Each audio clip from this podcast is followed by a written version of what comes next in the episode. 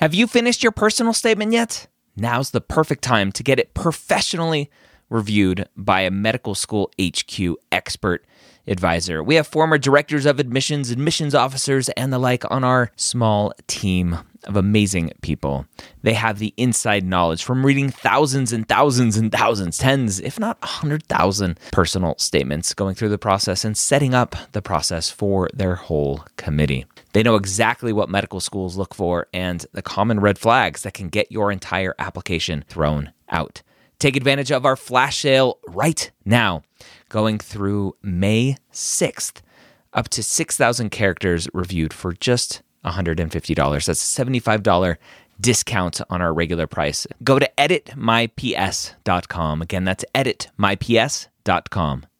If you're applying to medical school in 2022 to start medical school in 2023, join me Wednesday or Thursday, Wednesday night at 9:30 p.m. Eastern or Thursday at 11 a.m. Eastern at premedworkshop.com. Go register today. I'm going to show you how to tell your story in your application. Again, that's premedworkshop.com. If you are applying to medical school in 2022, be there or be square.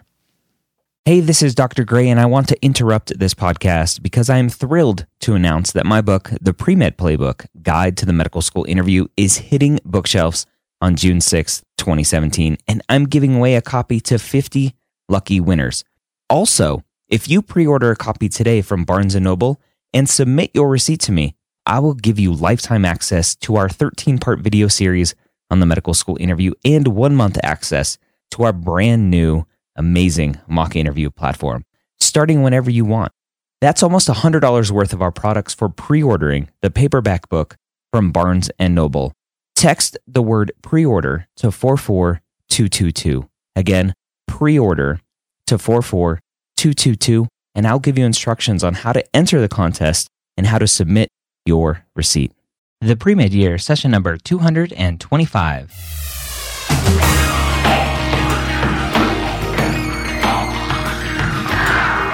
Hello and welcome to the two time Academy Award nominated podcast, The Pre Med Years where we believe that collaboration, not competition, is key to your pre med success. I'm your host, Dr. Ryan Gray, and in this podcast, we share with you stories, encouragement, and information that you need to know to help guide you on your path to becoming a physician. Welcome to the pre med years. I'm glad you have taken some time out of your day to listen to this podcast today. This is going to be an important one to answer your questions about osteopathic medicine.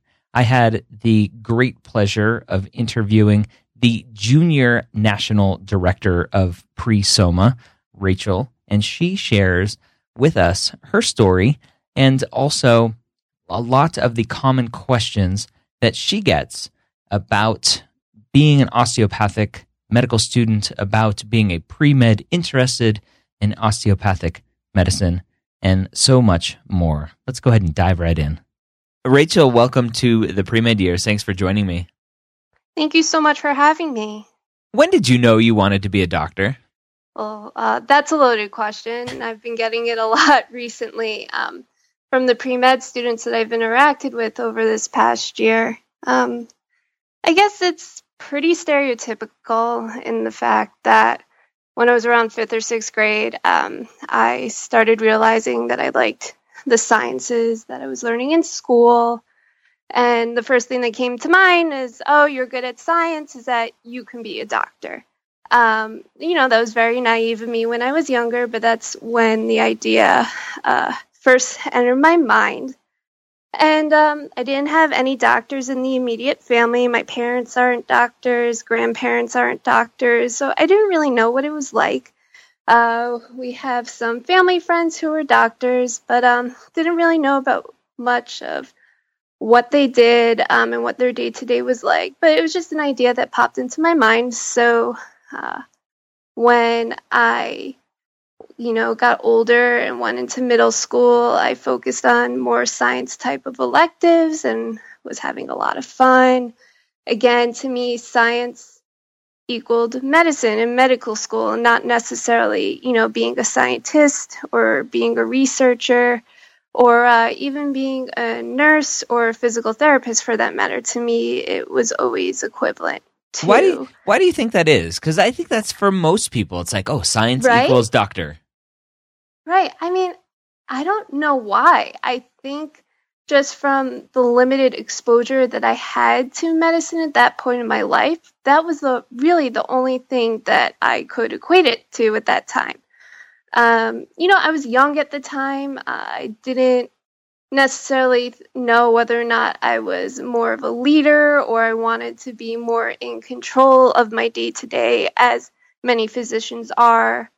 Um, it was just the automatic equivalence to me that I really can't point out specifically. Um, I don't know if if it stuck out for you in your mind as to when that happened. You know, science equals medicine and you yeah. know not nursing um, or it, physical it didn't therapy. for me it was it was a totally different path for me but but that that always seems to be the common theme from people it's oh science doctor yeah. science doctor there's this and, and, i don't know if may, maybe because just as we grow up and we interact with doctors and it's a, there are these cool people in white coats that give us antibiotics when we have ear infections and everything else right. so there's this there's this mystique about them so I don't I, I don't know.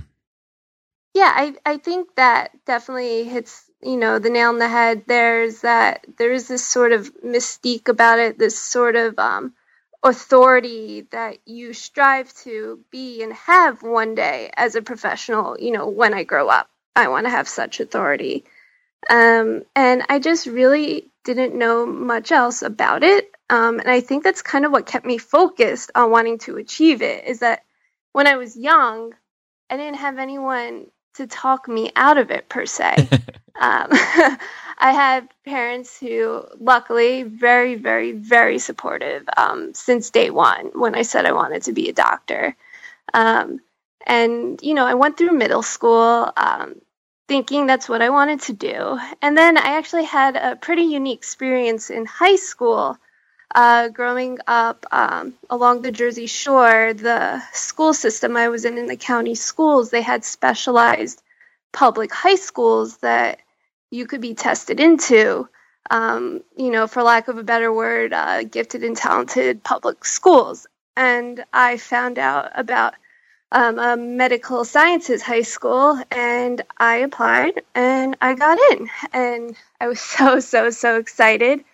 Um, and, you know, from that day forward, again, it was medicine, medicine, medicine in high school, doctor, doctor, doctor in high school. Um, we we had very limited exposure actually to nursing, to physical therapy, to dentistry, to occupational therapy, to becoming um, a medical research scientist. It was even in high school, um, we had the unique opportunity um, to learn about what it is to become a physician. Uh, starting from rotations in the local hospital during our sophomore year, we got to follow around nursing staff and make beds.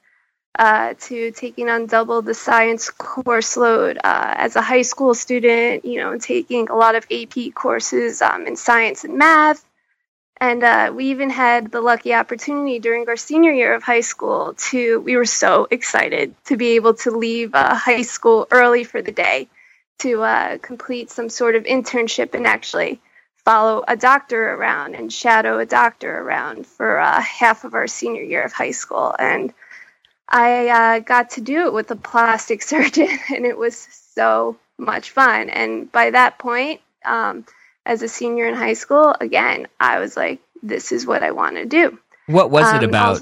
what was it about shadowing and having those experiences that kind of reaffirmed in your mind that this early decision of ooh science doctor is now like materializing into something real right um again it was so cool to see the person in the white coat having such um, influence, um, you know, over a person's health um, and a person's life and the decisions that they make, um, you know, for their health and for their future. And what was even cooler about this doctor is that it was a woman. It was a female plastic surgeon, and um, I'm sure you've had discussions with other people um, on the podcast here about you know, how tough it is to to um, as a woman, you know, consider a surgical subspecialty as a career. So she was just a great influence um, and so inspirational that if she can do it and have four kids and raise a family and be able to have such a profound impact on people's lives, um, then I can do it too. So she was a great mentor in that way for me. Um, additionally, at the same time, actually, I was also working for um, a family friend. Um, it was the closest doctor I knew to me at the time, um, a hematologist oncologist, and he offered me work in uh, his uh, office just for filing. Uh, you know, at that time, it was just paper charts everywhere. Um, very busy office, so I was basically in charge of making sure all the charts were filed and put away, and I was answering phones. And um, you know, it's definitely a different specialty from uh, the plastic surgeon. Um, and the kind of patients that they treated for the most part. So, being able to see cancer patients treated as well just reaffirmed that I wanted to have this sort of influence in other people's lives. Nice. Um, so kind of generic, but yeah. it's just I I was really profoundly influenced and in awe by these people. So they were very motivating um, in terms of being able to achieve my career and pursue my career choice. Yeah. So very sounds like very standard kind of exposure and and yes falling in love with with medicine yeah did you you went to a it sounds like a great high school that that exposed you to this did you go straight into college and and straight through with with no problems no hiccups and said this is this is easy i got this or were there obstacles along the way? Right. So that's where my story becomes a little bit less uh, bread and butter a little bit less generic. Um, i got into a decent college. I got into NYU that's where i wanted to go. Um, I thought it'd be all smooth sailing from there. I was like, all right, I'll declare a really science type of major. I started out with biology, of course, like, can that get any more generic? Um, and it took one semester of college, being 18 years old, living in the heart of downtown Manhattan, and very quickly figuring out that I had no idea what I was doing. In terms of what? In terms of um, not knowing what I was doing, I I didn't know how to be in control of my studies. Um, I didn't know how to handle the vigorous pre med curriculum um, well. Um, I didn't know how to study and stand out in a group of over 800 pre med students because that's how big my classes were at NYU. Uh, I remember my general chemistry lecture was like 850 students, and our lecture was in the Performing Arts Center at NYU. And we all had to take out our clickers for attendance. And I just didn't know how to stand out and make myself shine and really form an application that would be impressive and acceptable enough to enter medical school. Um, I, after a year of just taking, you know, the biology and the pre med coursework, I, I wasn't completely happy with how college was going. Um, and I ended up having a very close friend in college tell me that she was pre med and wanted to go to medical school uh, but she actually was studying nutrition and food studies uh, at NYU. And she loved the program so much, she felt like she was learning a lot of the basic science coursework that could help her uh, in medical school. And she was also learning a lot about diet um, and, you know, foods that may help, you know, certain health conditions. Um, and she was on track, uh, just in case if medical school didn't work out, on becoming a registered dietitian. And she actually, it didn't take much convincing from her to have me switch over to a nutrition and food studies major. And I did keep the pre med coursework as well um, while I was at NYU. Uh, but I, the pre med coursework remained, for some reason for me, very difficult to stay afloat in I think I needed more one on one attention from my professors, which is really hard to do, you know, studying in a massive sea of pre med students there. Um, I didn't really know where to start in terms of volunteering um, and extracurriculars that not only I would enjoy, but would also look good on my med school application. Um, so uh, let me let me stop you there for a second. You're at NYU, yeah. not a, a small liberal arts school in the middle of nowhere. I'm assuming they had or have pre health offices and advisors. Was it something where you just you didn't know the questions to ask and who to ask them to, or did you just didn't did you not get the support that you needed? That was it was kind of a combination of both, I'd say. Um, I think the university itself was so large, um, and there was so much correspondence being sent out and so many emails being sent out, and you know, hearing um, different views from different people. I didn't even know how to access the pre med, the pre health office, and their services. Probably for a good two years of of college. Um, and I also didn't feel like they really, when I was there, that they were giving me the support that I needed. Um, I think I needed a little bit of hand holding in the beginning. Um, and they were just very grade centric, um, grade focused. They're like, well, you're not getting A's in your pre med classes. Uh, we do not encourage you to apply to med school. Um, and if you do, we can't really help you because your grades aren't great. Um, that's the that's the nasty little trick that pre-health advising offices won't tell you is that yeah. because because in their mind you didn't meet the qualifications, they don't want to help you because then they can leave you off of their stats and say, exactly. "Look, we have a 98% acceptance rate to medical school. It doesn't include all these other people that we denied that had a 3.5 and we didn't think they were going to get in." Right, exactly. Um, and yeah, I had no idea that's how they work there. So when I, the few times I was there, I left so discouraged. Um, I did not want to give up my major. I did not want to give up my dream of applying to medical school. But I wish that I had someone in that office there tell me, well, if you can't do it this way because your grades are like this, then let's think of another way that we can do this and can make no, this work for you. There's only one God way. Forbid, God forbid they do that. God forbid they actually, you know, do their job a little bit more.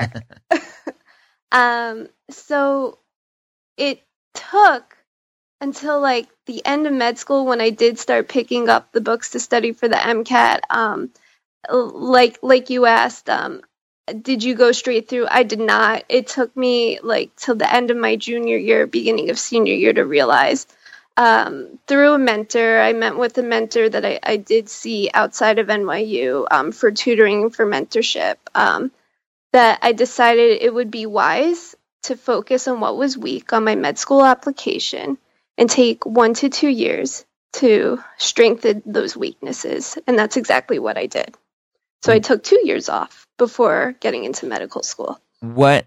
How did you determine what was weak in your application? So this guy took the time with me to lay everything out on the table. Um, at that point, you know, we went over grades, we went over GPA. Uh, I did get in a bunch of extracurriculars. I did get some really good volunteering and job opportunities. I actually did end up working um, for money uh, throughout all four years of med school in some sort of medical related field. Um, I did do research in New York City, and then I also ended up working for the Department of Health of New York City, which was amazing. I had a, great time, but I also learned I didn't want to do public health at the end of it. Um, so we laid out everything of my application. You know, if we took a snapshot today what your application looks like, what can we pinpoint that can be better? And for me, it was, and before that point, um, I had not taken my MCAT. Um, it was everything up until that point before the MCAT, and we saw um, that my nutrition grades were ex- excellent. I love studying nutrition and food studies. I had a 3.8, 3.9 uh, nutrition GPA. um, you know, I would have gotten into any dietetic internship that I wanted to if I wanted to become a dietitian. Um, but it was my pre med science GPA that was not good at all. It was like a 2.7, which mm. was embarrassing. I didn't even realize that because when you get your GPA calculated online through your transcript, it's just, you know, your pre med and your nutrition grades compiled together. So we took them apart and figured out what my pre med science GPA was. And it was a 2.7. He said, This is what we need to fix. This is what you need to focus on over the next one to two years um, before you submit your applications. And that's exactly what I did. Um, yeah. So did, I, did you take post bac classes?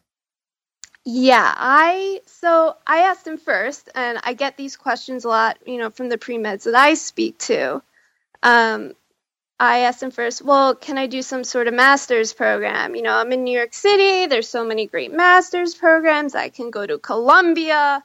A lot of my NYU friends went to Columbia and other great schools for master's programs. He said, kid, Rachel, it's your undergrad grades that need improving. Why would you take grad classes if you need to fix that undergrad GPA box on your application? Um, so instead, we decided that instead of enrolling in an official post-bac program, since at that point I really had completed all of my, you know, general pre-med sciences, um, we decided that I would enroll in a local university um, that has a good reputation and just register for a buttload of um, science courses. So I applied to Rutgers University, being from New Jersey, be in state, much cheaper tuition. Um, and I got accepted three days later, which was very exciting. Nice. And and I started uh, building my course load, and I started registering for as many biology classes as possible um, you know, including cell and molecular biology, um, embryology. Um, I decided to retake physics because my grades at NYU weren't stellar.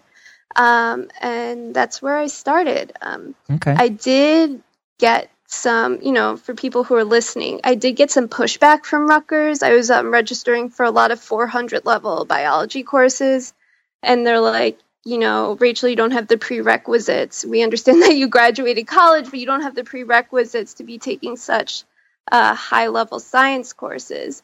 So I went back to my mentor and I said to him, like, what do I do? He said, go into their office and state your case to them and tell them that you will not let them down and you will ace those courses. So I went in, I met with the head of the biology department at Rutgers University. I said, I will not let you down. Please let me into these courses. And that's what he did. nice. And I took 60 credits of uh, wow. coursework that year okay. um, between two summer sessions, fall and spring. Uh, and I finished with a 3.99999. it was very close to a 4.0. and um, at that same time, um, uh, one of the professors took a liking to me and he let me into his uh, molecular biology lab and i did bench re- research while i was there too nice so you. yeah, you a good time yeah so you are in medical school now as an osteopathic student you were yes. able to take advantage of this little known thing called grade replacement that the the AACOMAS application used to have and yes. now it doesn't. Uh, I'm interested to know uh, your thoughts. Like, why? So, you were able to take advantage of that, and it helped you get into a school. Do you know your pre grade replacement grade and your post grade replacement grade? I'm actually not familiar with that grade replacement term. So, I'm not sure if my grades were replaced or they were actually just built in and, um, you know, blended in on top of what I had already had. Yeah. Um, but I know that before I took all those classes, um, I had around a 2.7. And in the end, I had around a 3536 science GPA. Yeah. Yeah. So grade replacement for for those listening that don't know and, and for you. So on the AACOMAS application, when you applied to DO schools, any classes that you repeated, you didn't put any credit hours in for the the old um, the old class, and then the new class you'd put credit hours in the grade that you got, and so that was counted towards your GPA. And it's a new policy change for the 2017 application cycle for 2018 acceptance is that they're no longer doing it. They're doing it the way that the the MD application works, where all the grades are counted and they're just all averaged together. So Okay. big change, uh, unfortunately, for those that are in the process of going to a postbac and and all, all of a sudden are told, guess what? Your post bac classes are no longer going to replace your old ones. They're just going to be average. So Yeah, it does Oh. make it harder. It can make it exponentially harder. I, I realize how hard after completing a whole degree, how how much harder it would take to build up that GPA. So what would you have done differently knowing what you know now going to NYU would you still have gone to NYU knowing that you wanted to be pre-med was it was it just too hard of a pre-med school or would you have just not done the the biology major and surrounded yourself with all these pre-med students Right. Um, I think first my my first thought was, oh, I should not have gone to NYU. Um, you know, I have a lot of friends who, since I did go to this pre med high school, right? A lot of my friends who I went to high school with ended up at you know the state university like Rutgers, and they were able to be rock stars in programs like that and go straight through to medical school. So that was my initial regretful feelings like, oh, you know, I should have done what they did. I should have just stayed in state, you know, um, experienced college differently, you know, in a big campus school and have gone straight through. But it, you know, almost entering my fourth year in medical school, it's, it's unbelievable to think how fast it's going by. I realized that being in NYU in New York City honestly was such a unique experience for me. Um, I was able to grow up in a way differently than some of my colleagues had, you know, being, for lack of a better word, sheltered um, on campus schools. That I really don't regret having that experience being in New York, being in a large school in New York City. Um, but like you mentioned, I kind of wish, um, you know, that that I knew that I, it's okay to take time off. It's okay to take a few extra years before applying and going to medical school. That if I were to do it all over again, you know, I probably would have enjoyed myself studying nutrition and food studies um, or some sort of, you know, other uh, non traditional type of major at a place like NYU. And then I would have probably done a post bac program separately after I graduated so that I can really feel like I was at my greatest maturity level and had the greatest level of focus um, to, you know, make my application as good as possible. Okay. Interesting. So again, you're an osteopathic student now and you kind of are a big shot in the the pre student osteopathic medical association world. What is your role in that in that organization? Yeah, so pre-SOMA, um, the pre-student osteopathic medical association is actually the undergrad division of an even larger association. It's the Student Osteopathic Medical Association, um, which is the osteopathic medical students portal to the greater osteopathic community. And what a lot of even osteopathic medical students don't realize is that we're the direct student voice to the American Osteopathic Association. Um, so SOMA for medical students gets uh, the students' voices heard on issues that affect them both in school and for their future careers as physicians.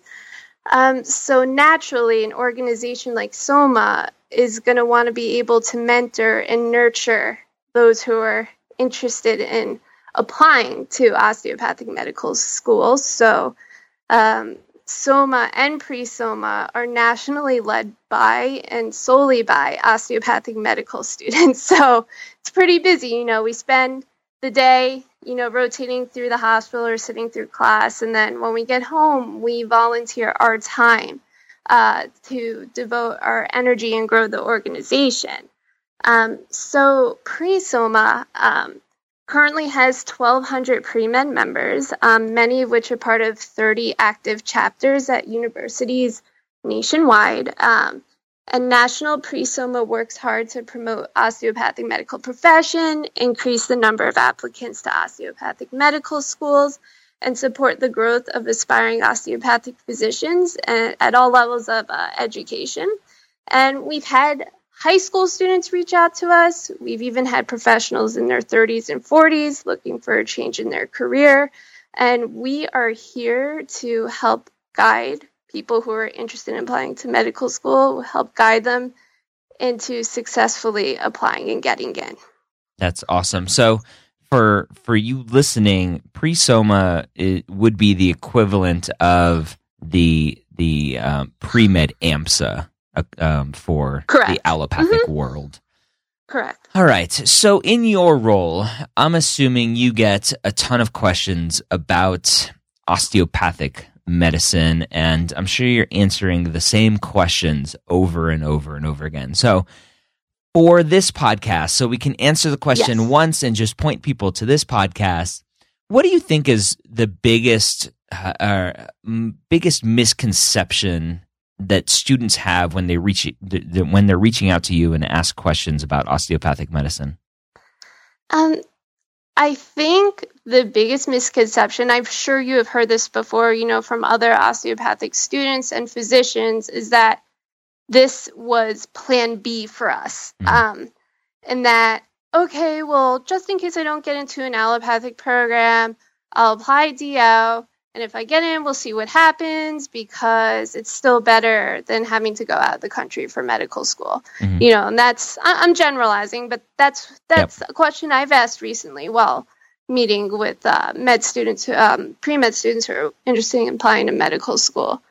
That being said, I am so excited to hear from pre med students that they are solely specifically applying to osteopathic medical school because of the philosophy that it encompasses rather than it just being a plan B.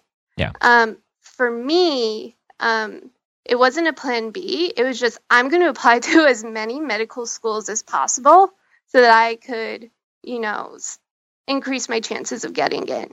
Yeah. Um, and for me, um, osteopathic medical schools, those were the first schools that accepted me, so I knew they wanted me more than allopathic programs.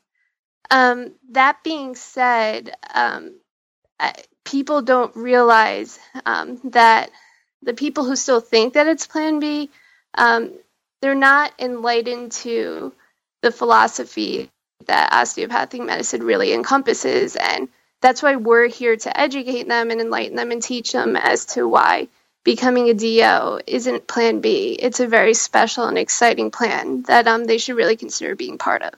Yeah, I, I think your your original discussion about Plan B, it it used to be the the philosophy, and if you go on certain student physician forms, that uh, it still is like, oh, your grades aren't good enough. Apply to a DO school.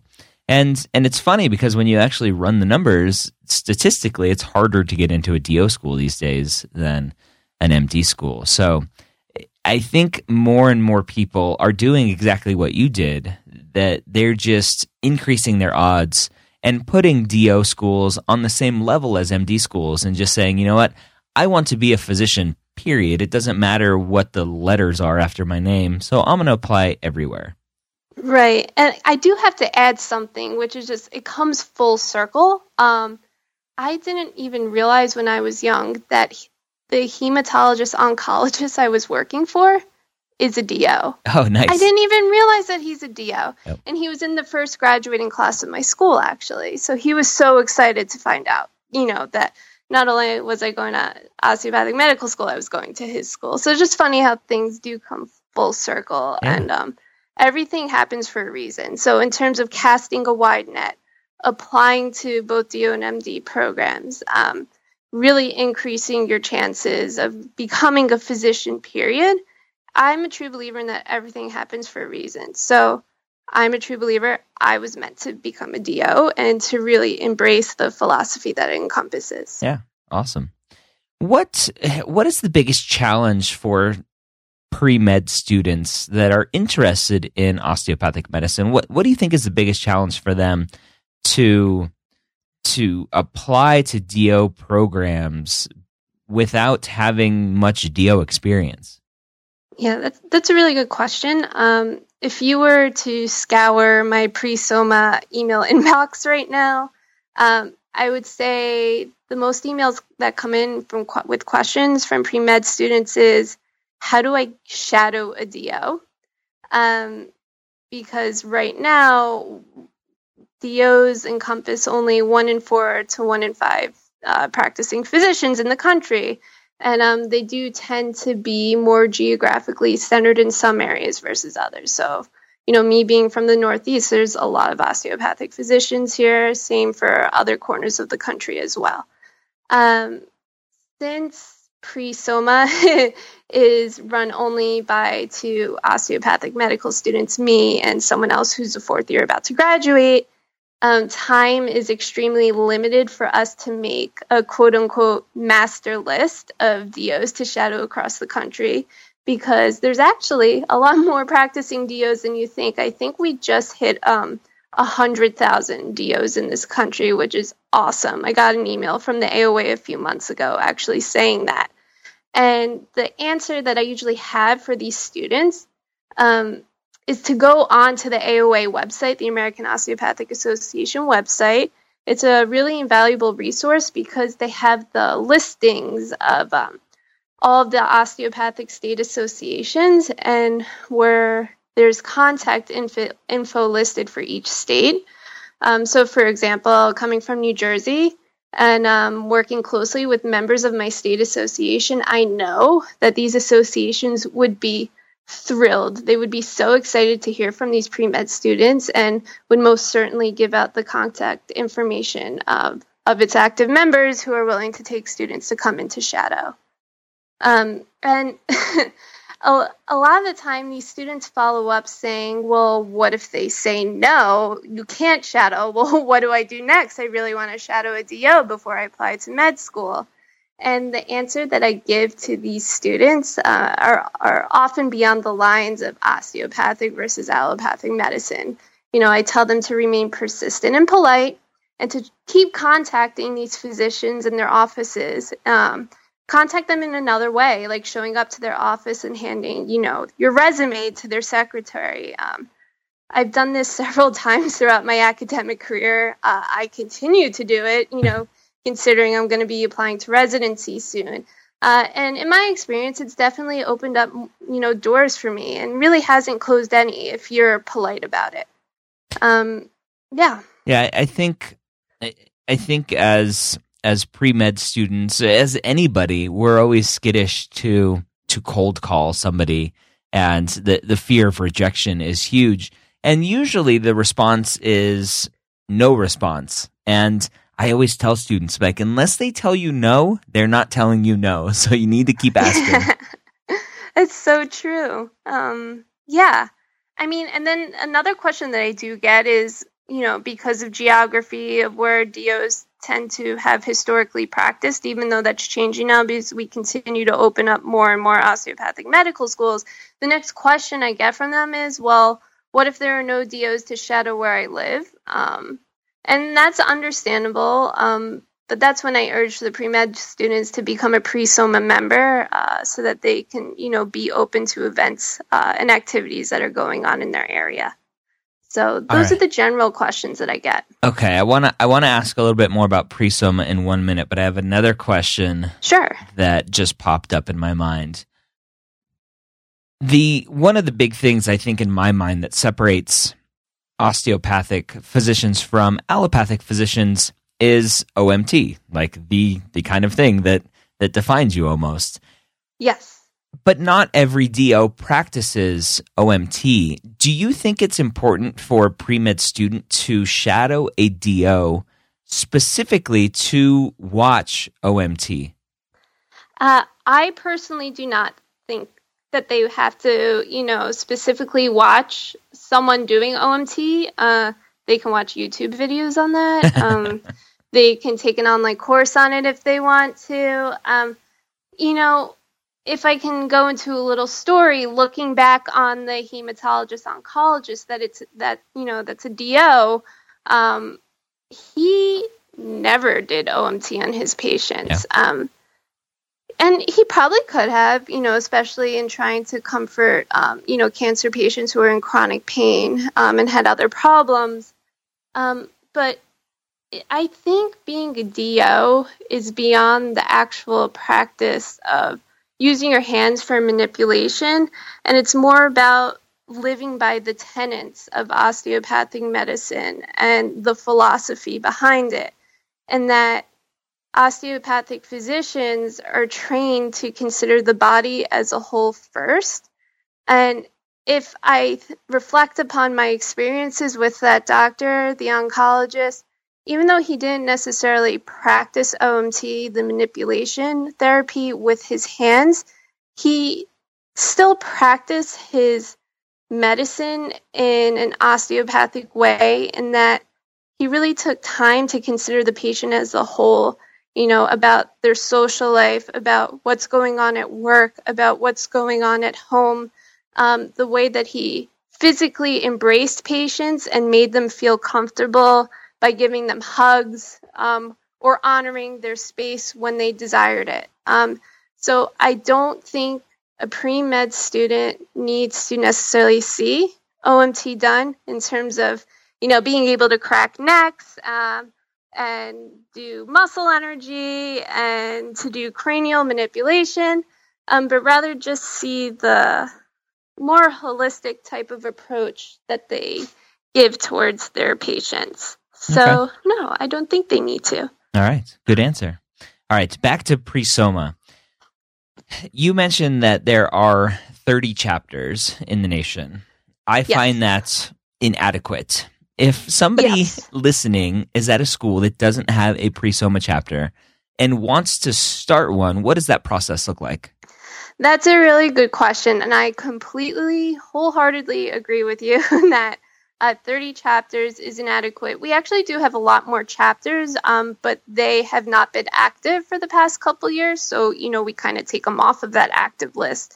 That being said, the easiest thing that um, these students can do who are maybe interested in starting a chapter, being able to see if their school already has a chapter that might be inactive, is that they go onto our website. They go onto uh, studentdo.org slash presoma. Um, and you know they click around and there's a tab there start a chapter and the uh, directions are pretty self-explanatory um, they can also shoot us an email, presoma at studentdo.org, um, with the same question. Be like, hey, Rachel, what's up? I heard you on that podcast. Um, I, you know, am interested in starting a chapter. Could you let me know um, if my school already has one? And we're more than, you know, able to help them out with that way. In fact, um, another way for them to get involved is I actually have pre med students helping me with those kinds of tasks. So I have someone in charge of my database, keeping track of all the new members um, and uh, chapters. And uh, he's a pre med student applying to med school now. So every year we kind of turn over that committee, those pre med students who help us in that respect. So just contact us, email us. Uh, we respond back really quickly. We're so excited to hear from you. Yeah, and if you're applying to an osteopathic medical school and you have a leadership position in your extracurriculars about starting a a pre-soma chapter at your school, I mean, it, it obviously shows that you're interested in osteopathic medicine. Yep. what do you think is the I, I, guess let me let me ask more generally, not osteopathic, not allopathic. And what do you think is the hardest thing these days for pre med students? The hardest thing for pre med students. Um, it's funny. I think the hardest thing for pre med students still remains one of the hardest things for being a med student, too. Um, and it's something that I still experience to this day um, is being able to process all the information and advice that people give you and what the right thing to do is, and when you need to decide for yourself what the right thing or action to do is. Um, you know, you can have a lot of friends who are already in med school and be like, well, I did X, Y, and Z, so you should do X, Y, and Z. Um, That's why this know, podcast exists because exactly. I don't just listen to one person or I don't just tell my story and say, this is how I got into school. I talk to lots of people.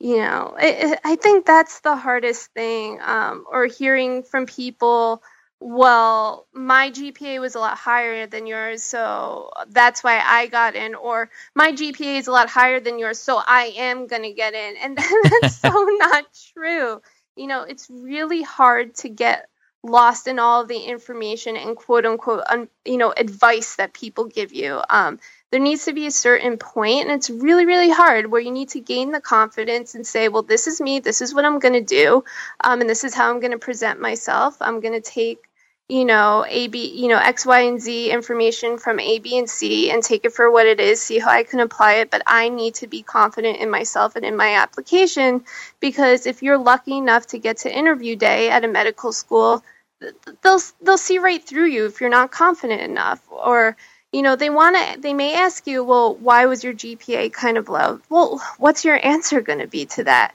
You know oh well uh, my friends they they told me it was okay or they told me it wasn't okay. I know it's not that good but look where i am. No you need to be confident in your answers and say you know well look at all the other good things that i've done you know to to bring you to the table today um, I, I really do think that's the hardest thing is you know being confident um, and being able to process the information and advice that's given to you but don't drown in it So, Rachel, you talked about, or we talked about getting involved as a a chapter. If, somebody wants to start a chapter, how else can a pre med student out there start to get involved in the osteopathic world if they don't want to start a chapter? Yeah, so sure. So starting a chapter is one of the ways you can become involved um, in pre-soma, but also there are other ways to get involved and to meet with osteopathic medical students and physicians all over the country. Uh, I'll guide you guys to the pre-soma website. It's studentdo.org slash pre-soma, and on there you are able to join. Our membership is free, and we have a few events that occur every year um, that are really, really exciting for you guys. Uh, this past fall, we had National Osteopathic Night Out, where uh, we had 70 locations across the country where pre meds met med students over a cup of coffee to ask them anything and everything about osteopathic medical school. Uh, we have coming up in April National Shadow Week, S H A D O Week. You see what I did there? um, where we have participating um, colleges of osteopathic medicine across the country uh, opening up their doors uh, to pre med students um, and to live a day in the life of a med student from attending lecture to participating in OMT lab and uh, even meeting with admissions directors at their schools. Uh, and then also we have coming up early April as uh, DO Day on Capitol Hill, uh, where um, med students, osteopathic physicians, uh, anyone and everyone who represents the osteopathic medical community goes to Washington, D.C., and uh, meets with their congressmen and senators and discusses issues pertaining to the osteopathic medical community. Uh, we do have two scholarships for pre med students up uh, for an open for this event in early April. That will be up on the website soon to apply to. And then lastly, every year there's the big DO conference. It's called OMED uh, that hosts uh, thousands of osteopathic uh, physicians, uh, medical students, and pre med students. So there's a conference for everyone there. So uh, this past year in Anaheim, we had around 65 pre med students come and they had a blast and were able to rub shoulders with doctors and med students. All right. Again, that was Rachel, the Junior National Pre-Soma Director, sharing her story and hopefully answering a lot of your questions that you have if you are interested in being an osteopathic physician. Remember, DO versus MD, there really is no difference. A lot of the the biases out there are pre-med biases. Yes, there are still probably some biases among some elite residencies. But outside of that, go be whatever you want to be. If you are interested in osteopathic medicine, great. If you just want to be a doctor and don't care about what's after your name, great to go go apply everywhere. But know at the end of the day that no matter what's after your name, you're there to take care of patients. And if that means using some osteopathic manipulative therapies, great. If that means treating a, a head cold with some medications, great. DOs and MDs can do that. Obviously, MDs can't really do the manipulation part. That is special for osteopathic physicians, but um, it's it's definitely something to think about. At the end of the day, MD or DO, you're taking care of patients. So, with that said, I hope you got a lot of great information out of the podcast today. I want to take a second and thank a few people that have left us ratings and reviews. We have one from Daniel here who says to Allison and Ryan Gray, I couldn't express how grateful I am to have stumbled upon this podcast four years ago. Wow. Since the beginning, which was known as the Medical School HQ podcast, your mission to inform, educate, and inspire has resonated with aspiring physicians around the world. So thank you both so much. That's awesome, Daniel. Thank you for that review. And uh, I'm glad we could be here to, to help spread that word. We have another one here from Kane, Kane Med. This is uh, this is actually Kane. He was on the podcast a while ago, and I got to meet him at UCF when I was there for a medical school admission symposium. I got to got to go out to dinner with about 15 pre med students and Kane. And uh, I helped Kane prepare for his interviews, and he was ultimately accepted at the University of Central Florida, going to medical school there now. And he said, This is the path to medical school. Just like it's never too late to become a pre med, it's never too late to start using the Pre Med Years podcast to guide you on your way to medical school, unless you already are accepted. In that case, congratulations. Ryan has produced an invaluable resource that will help you stand out from the sea of medical school applications. This is a must listen and it helped me earn a medical school acceptance. Thank you, Kane, for that review. All right. If you would like to leave a rating and review, I would love one. Medicalschoolhq.net slash iTunes. What I would love even more is your willingness to share this podcast with somebody else. Remember, we preach here collaboration, not competition.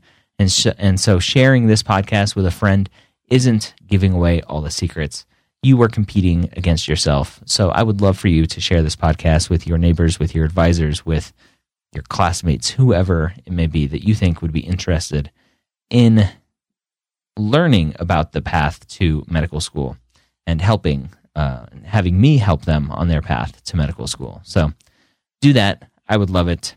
Have a great week. Don't forget to check out all the other podcasts that we offer at MedEd Media. You can check out everything at mededmedia.com.